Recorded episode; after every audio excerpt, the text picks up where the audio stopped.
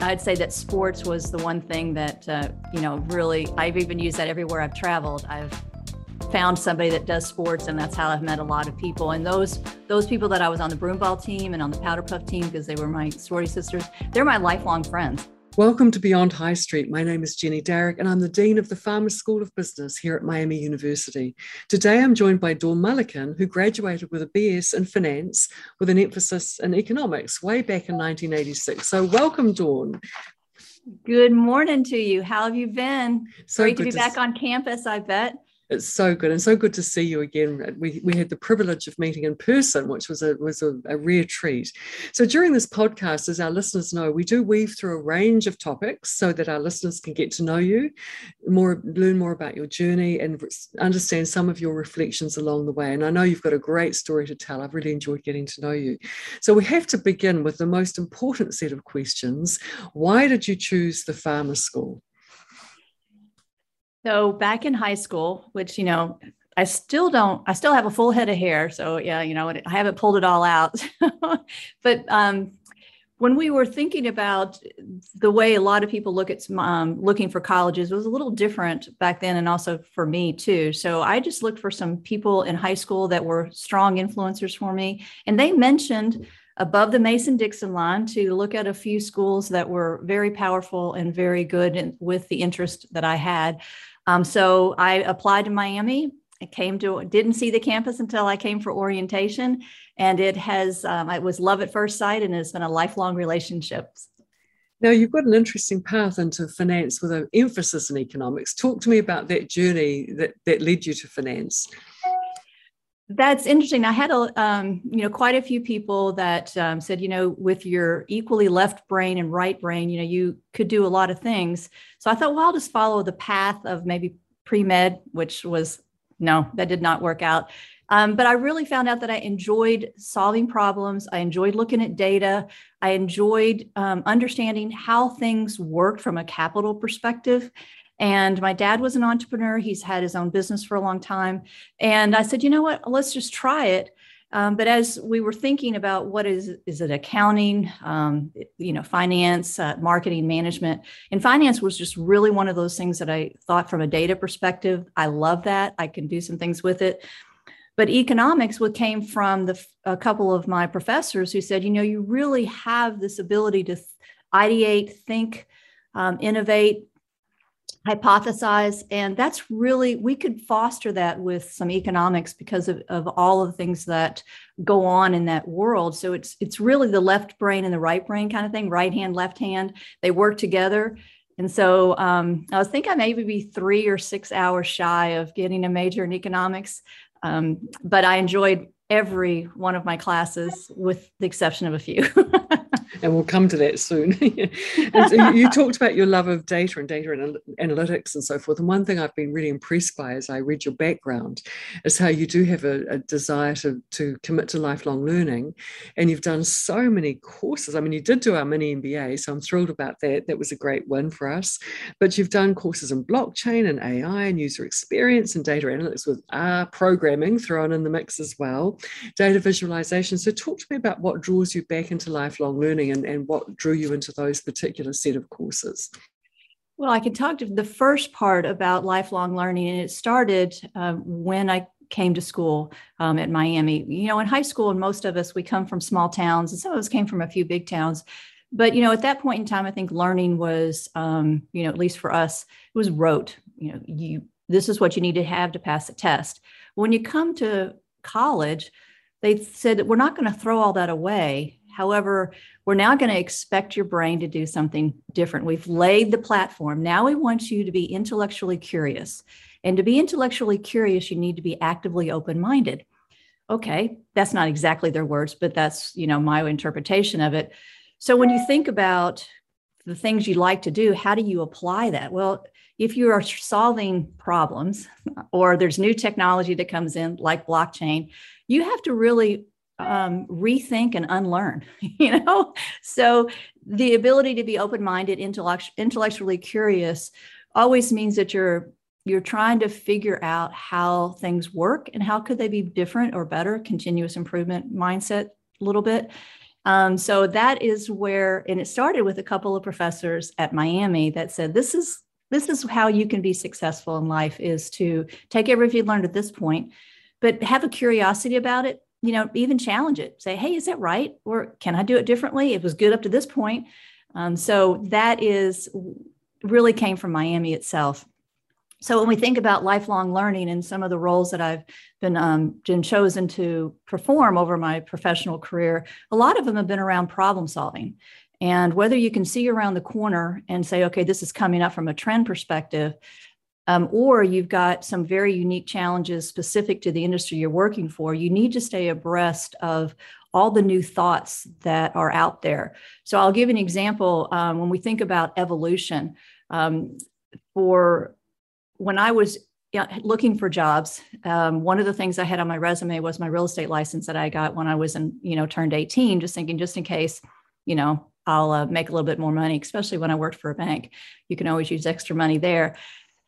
But the resume um, would most of the people said there's a red flag. You have entrepreneurism um, on there, and I thought, oh, that's very interesting um, that that would occur because to me I, they see it as a negative or deterrent. And i saw that as a mindset and what a positive mindset that could be if you have a founder's mentality and you want to have continuous improvement and you want to do leadership. I mean what more could you ask for?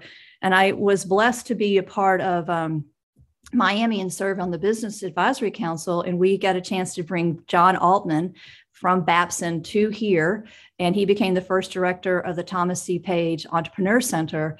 And now you look at Miami and their business school is just ranked always so high, and which you're so proud as an alum to be you know a part of that but our entre- entrepreneurism continues to be one of the flagships that we do so well with so i love to see the evolution but being open-minded going all the way back then would we have known that so that's my um, two cents worth on but, and, know, and, how and to raised... continually update yourself, um, upskill yourself, be openly active minded, and you want to continue to improve yourself.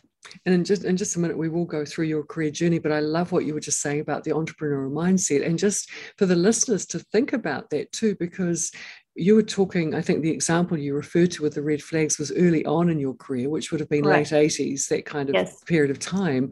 And now, you know, one of our central platforms, our premises with our entrepreneurship program is the value of an entrepreneurial mindset, no matter what organization you go into. And it seems to me that many of our employers are valuing that now. So I think that's an important data point right there that instead of confining everybody into a way of doing things, that this is how we do things in our company now we mm. want you to think outside the box and be creative and innovative. So that that takes a style of leadership, I think, to be brave enough to mm. allow that to happen. Would you agree? I would absolutely agree. When we when you think about the mindset, uh, most people you start out if you look at it and say i'm going to control everything you almost come to the with the mindset of okay somebody's coming to work with not the right attitude you know you got to change that and say everybody comes to work to do the right thing for that day. And the culture is a huge part of being able to feel like you can do your best. And um, there's nothing more impressive than seeing an entire team not just the top level of the organization driving um, everything forward. It really can't. It, it'll get too stretched you know and the rubber band will break because you haven't brought the whole team along. And i think that that mindset of being you know however you want to there's a lot of studies that are out there um, about entrepreneurism is it continuous improvement is it founders mentality is this ability to take personal leadership on in whatever role that you're performing for that day that, and within the daily task but I think at the, in the long run, it's the evolution of that. Mm-hmm. And I mm-hmm. think Miami should be very proud of the role that it played in helping a lot of the companies that were close to Miami to say, hey, let's look at this differently, which I know we did um, either through an, um, a few individual professors or, you know, some of the research that we did as we were um, launching the Entrepreneur Center. So I, that's one of those very proud moments as an alum. And then we do. I, I, I don't.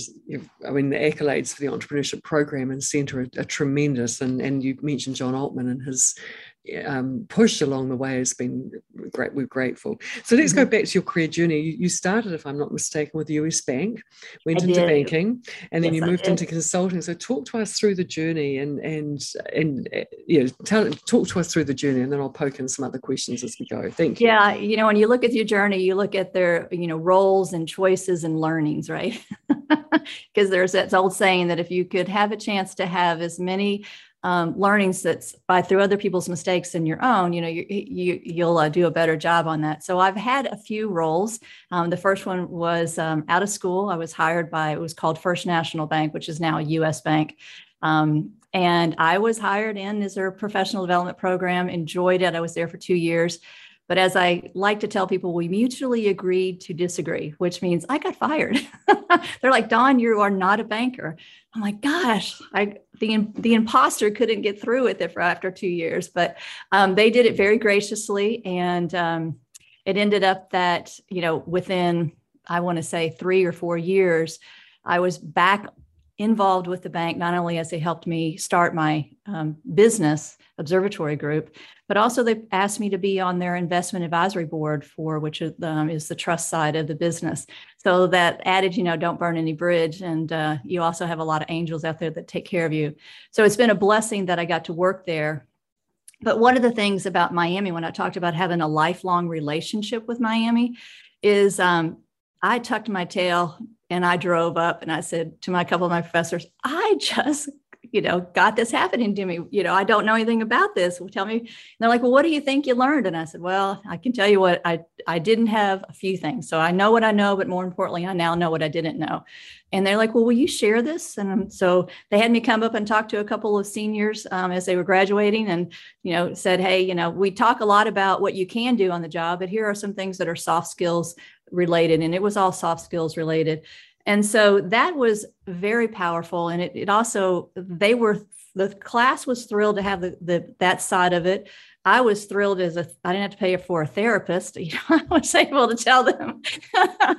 Um, but at the same time you know you you have these great lessons um, that that you learn and you're able to you go back and, and apply them but uh, and, and, what a gift for our students to have someone recently fired not too many years older than they are to talk about you know no some doubt. of the practicalities of work i know and it happens you know you hate to admit it and um, but it you know it is part of you know life and you're going to go through a lot of failures it's like um, i think it was thomas edison who had close to a thousand tries to be able to figure out that one ingredient he good in was tungsten but he you know he never stopped um, but he failed an awful lot yeah so, uh, so, so talk to me more. So you started off in banking. You've had an extraordinary career in consulting, and, and a lot of your work focuses on organizational growth. So can you highlight? Talk to me about that part of your career, and maybe litter in some examples of projects that you're most proud of that illustrates the type of work that you do.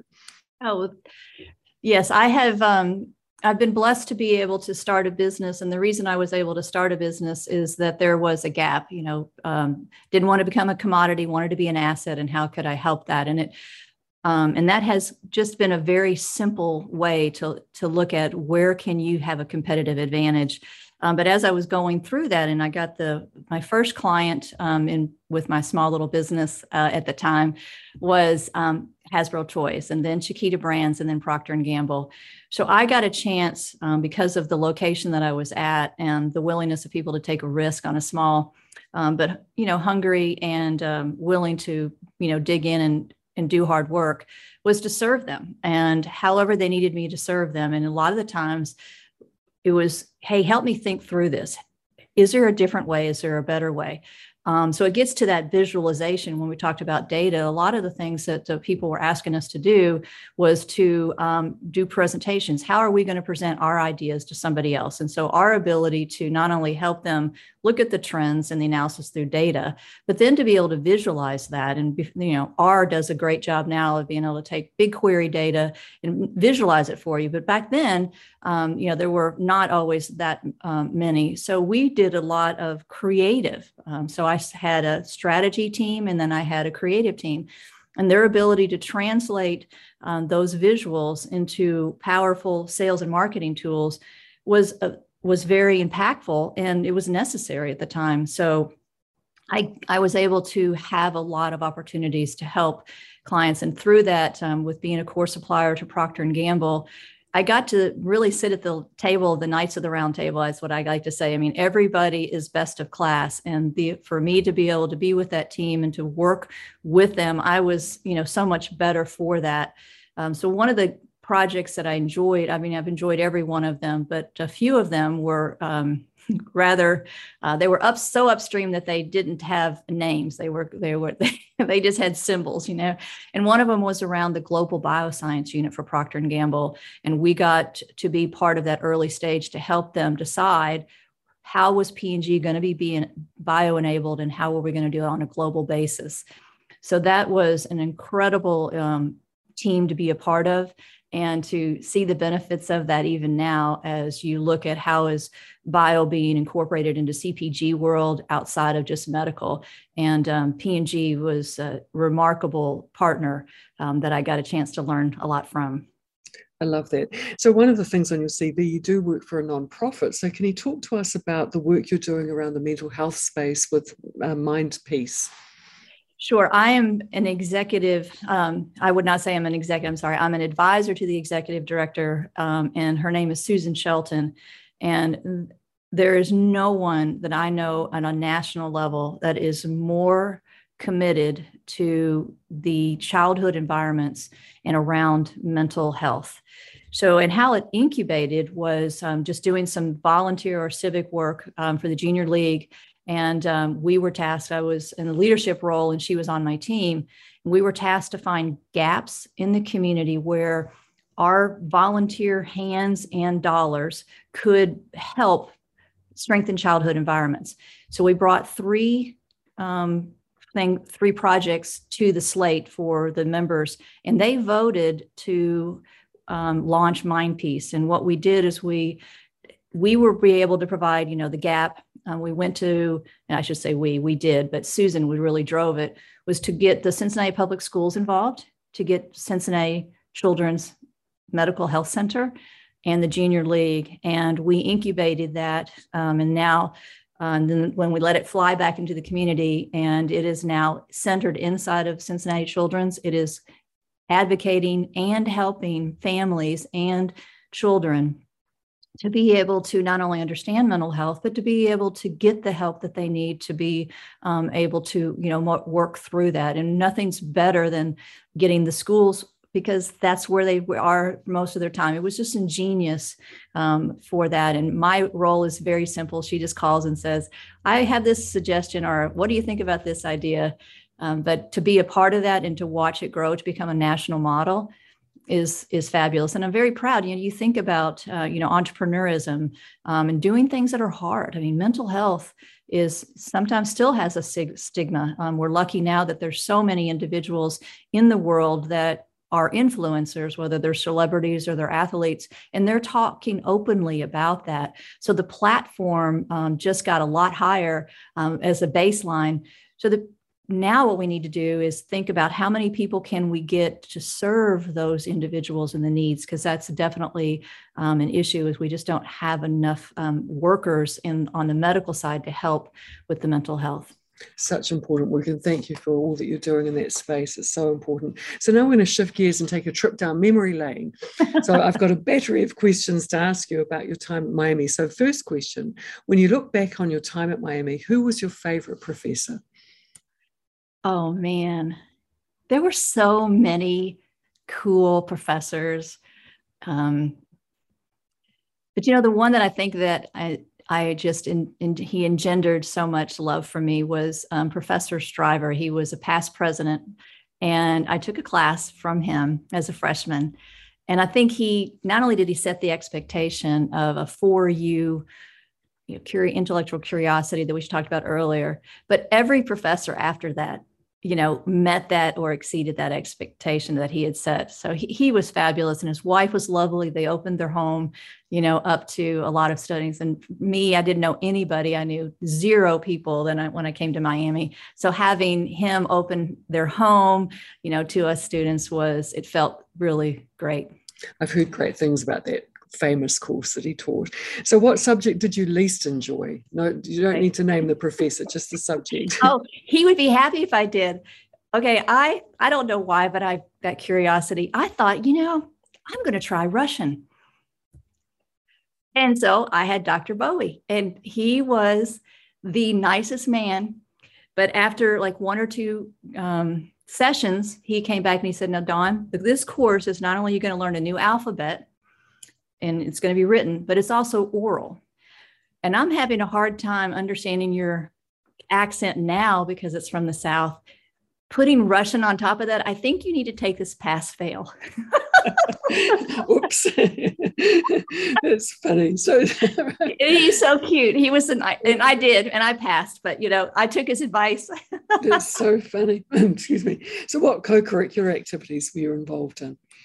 Um, you know, I got to do a lot of I love sports and I love being outside. So I got involved in like broom ball and powder puff football. I think that's what it was called. Um, you know, those kind of things and really enjoyed it. I did some leadership in Greek life, um, did some leadership in, you know, particular business related. But I'd say that sports was the one thing that, uh, you know, really, I've even used that everywhere I've traveled. I've found somebody that does sports and that's how i've met a lot of people. And those those people that i was on the broomball team and on the powder puff team because they were my sorority sisters they're my lifelong friends. I mean i just talked to the guy that last week that ran our whole team um, so for broomball yeah. And you were mentioning before we started recording that you still play tennis so so you obviously have an active set of sports that you still participate in. Oh yeah you know you as everybody can relates to listening to this podcast, you have days where you got a lot of vinegar that stores up and you need to go out and and get something competitive and uh, you know you can't really hurt a ball. So you just you got that's, one, that's one way of looking at it. That balls don't have feelings good what, what was your favorite time of the day to go to class my favorite time of day to participate in class was in the morning because my brain just is um, it's on autopilot. I mean, that's how maybe that's how my name is. I was born very early in the morning, so if if everybody follows that theory, you know that's when I'm the most active. But you know, another time I liked when I would be walking back for class, people, a lot of people were coming to class and just watching the energy of all of these people walking up and, and across over, you know, slant walk and everything. There's just people were just doing a lot of things and they but we there was some type of, you know, you're thinking you belong to everybody because everybody's there to learn and everybody's you know, some people have good days, some days have bad days, but watching people and the energy was fabulous. Yeah, I love in it. the afternoon. So, did you have a favorite night of the week while you're at Miami? Was there a favorite favorite night? Oh gosh, I think my favorite nights were always when I got a chance to not study and be with uh, my friends doing something other than studying. So um, people watching uptown was always fun, just sitting yeah. on those red, red, stairs and watching people. You know, you'd start watching people at seven and then you'd watch those same people at 10 or 11. it was very fun. no judgment. no, it was good entertainment. yeah. Did you intern at all while you're at Miami? Did I what? Intern. I did intern. Um, went back to a, like I said, a small town in Lexington, Kentucky area, and um, did some, you know, banking um, both of those summers, and uh, so I had some exposure there. But I didn't go outside of the uh, the realm of so, that. So not I, not enough banking to realize it wasn't a good fit. I'd like to add. well, you know, at the same time, you're, you know, you uh, you know, you got to make money, right? Uh, in in back then, interns didn't pay so much. And then, you know, one of the things I often wonder, and of course, it's, it's like a tennis shot. You'll never know if it was in or out, so don't think about it. Um, but I got a chance to um, study over in Oxford, and I didn't do it. And I thought, you know, wonder what, you know. But again, it was that summer where you need, you know you had to make some money to to go to school, and and so that was my priority. Where did you live during your freshman year? Which dorm? Do you remember? And, do you remember yeah, the I room do. number? Do you remember the? I do number? not remember the new. Mm. That's kind of bad. It'd being a data mm. kind of guru, and you do not. Not not many of my listeners do remember their. No, I was in Tappan. Tappan, so mm. it was uh you know it was lovely, and I think we went to Harris Hall maybe to eat.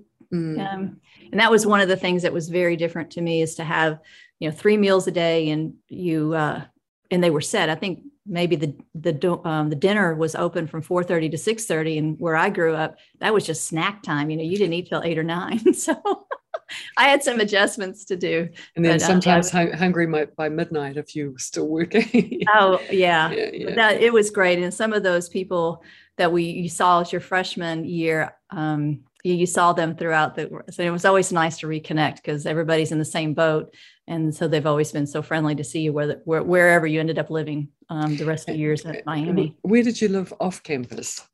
I lived um, in some apartments off campus, and then I also lived in a house. There was a, a few houses that uh, you know kind of passed down from in this within a sorority, and I I lived there. It was called Boardwalk, and it was uh, it was it was near McGuffey, so it was, okay. it was probably, probably still enough. still there mm-hmm. called Boardwalk.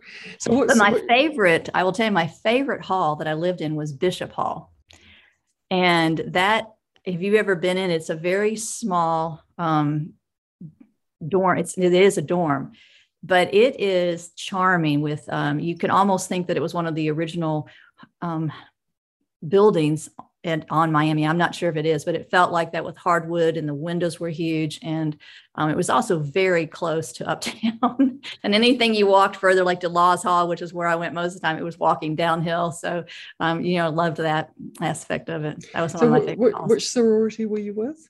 I was a Kappa Alpha Theta. Very good. Yeah. Good, good. So, what was your favorite building on campus? Not in Uptown, maybe Bishop Hall, but is there another building that you had? Um,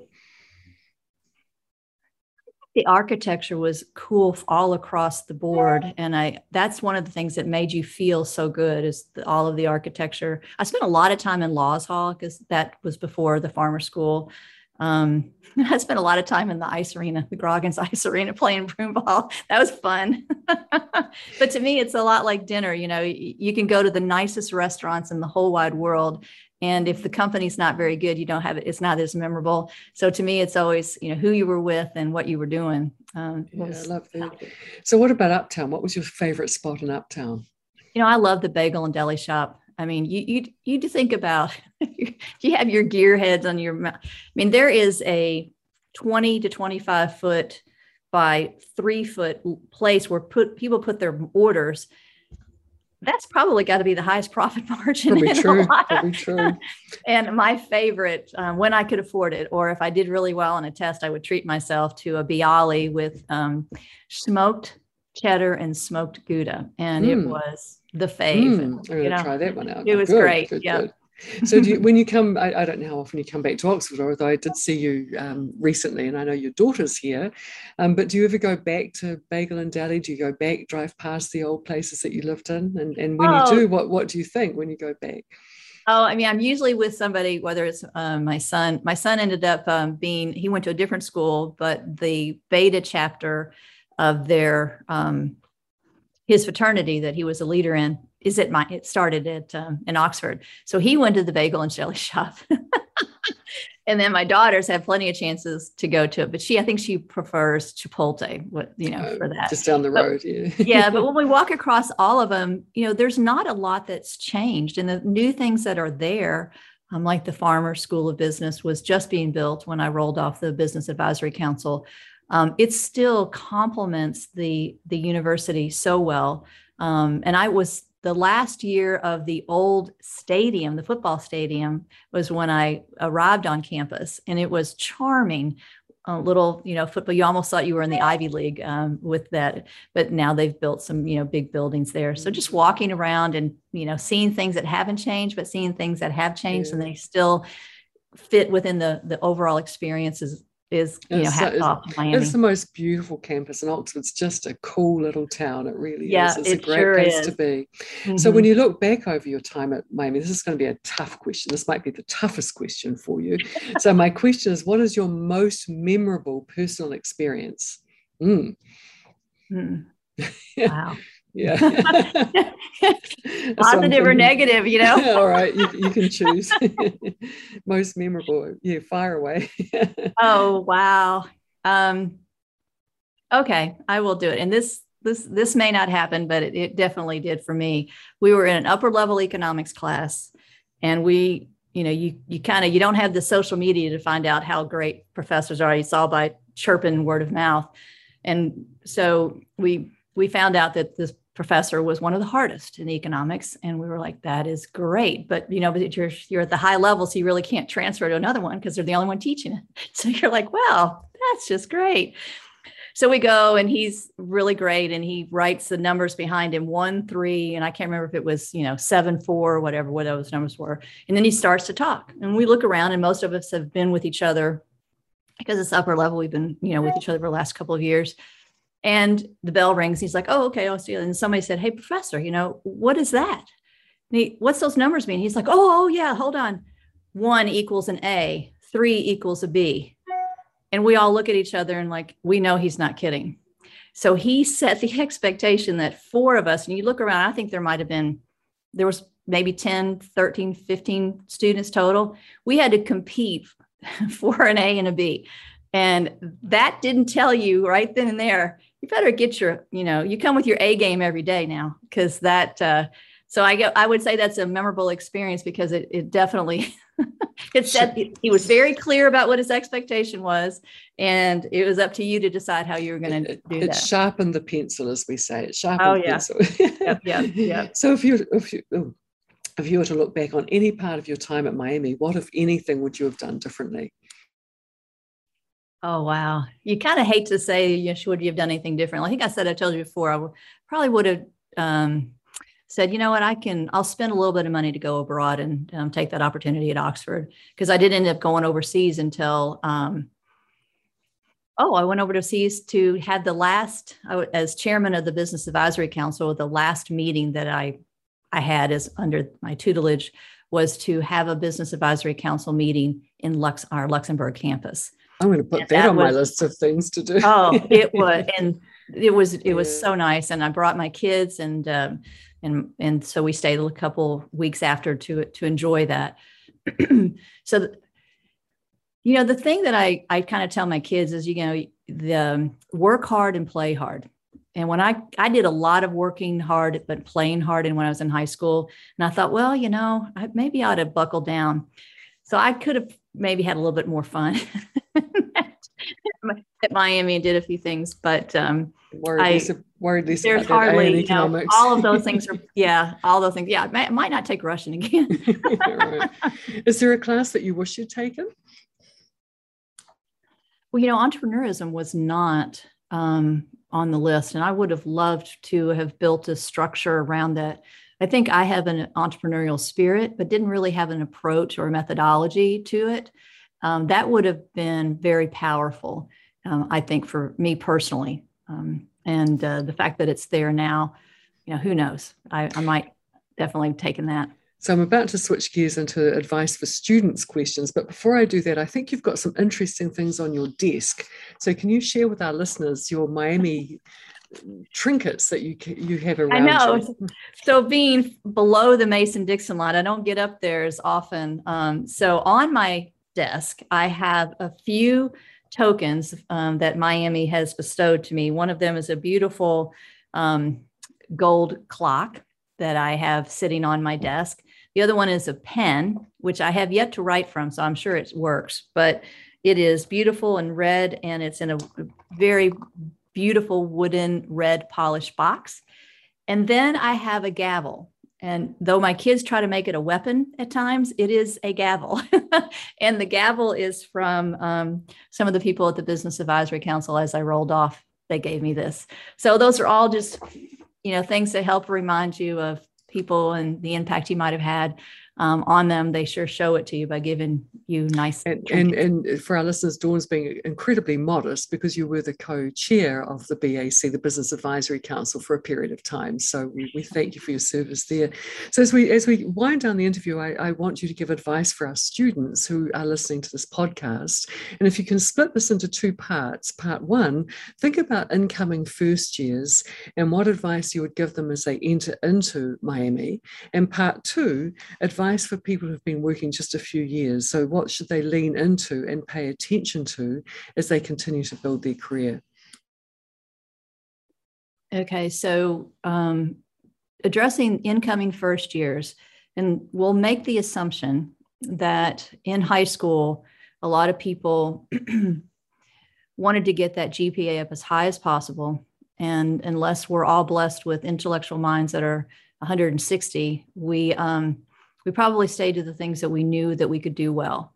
Um, but one of the things that I I told my kids this you, if you, you'd rather learn a lot about yourself and how your brain thinks but also what gives you natural energy those natural aptitudes you have to expose yourself to different environments and sometimes just being in an environment is not just enough to absorb as much as you need from it so if you think you have an interest in something take it.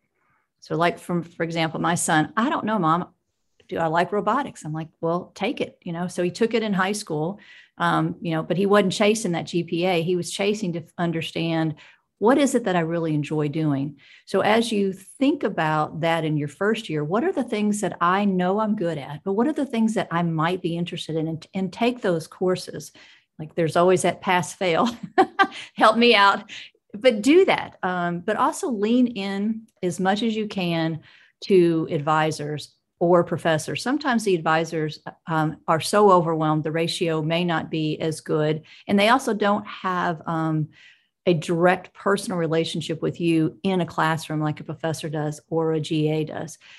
Get involved with them. Don't think you're brown nosing. Just ask them questions. They um, are there to bring um, real world into the curriculum and into your life as you are deciding how you're going to live your life from a career perspective. Um, so that's what I would say from a first year perspective. As far as leaning into your career, there are so many avenues out there now for people to understand what it is that they do. Um, and if you just put money aside, and I've always been told you make a decision just based on money, you're probably going to be unhappy in the long run. Um, so, how do you help make a decision? Well, you learn a lot about yourself. Um, and there's not a wrong decision if you make it for yourself, right? So look at how many new businesses have been, been started because someone had a passion that nobody else saw and, and didn't find that. So do that. And there's so many tests. There's the Hogan and there's the Herrmann brain dominance. And of course, there's the Myers Briggs. There's so many tools that organizations are using now to help measure aptitudes and personalities and, and how, how you as an individual function best in certain things. And I would explore those, especially as you get into an environment where most of us, when we get out of school, we're working for a pretty big company because Miami has got such a strong career placement utilize those, ask to, to have those um, benefits applied to you. So you, because it helps the organization you're working for to be able to find exactly uh, what your sweet spot is so that you can continue to be successful. It's great advice. I love it. So as we wind wind up to time, I just want to thank you so much, Dawn, for the gift of your time to allow us to record this podcast.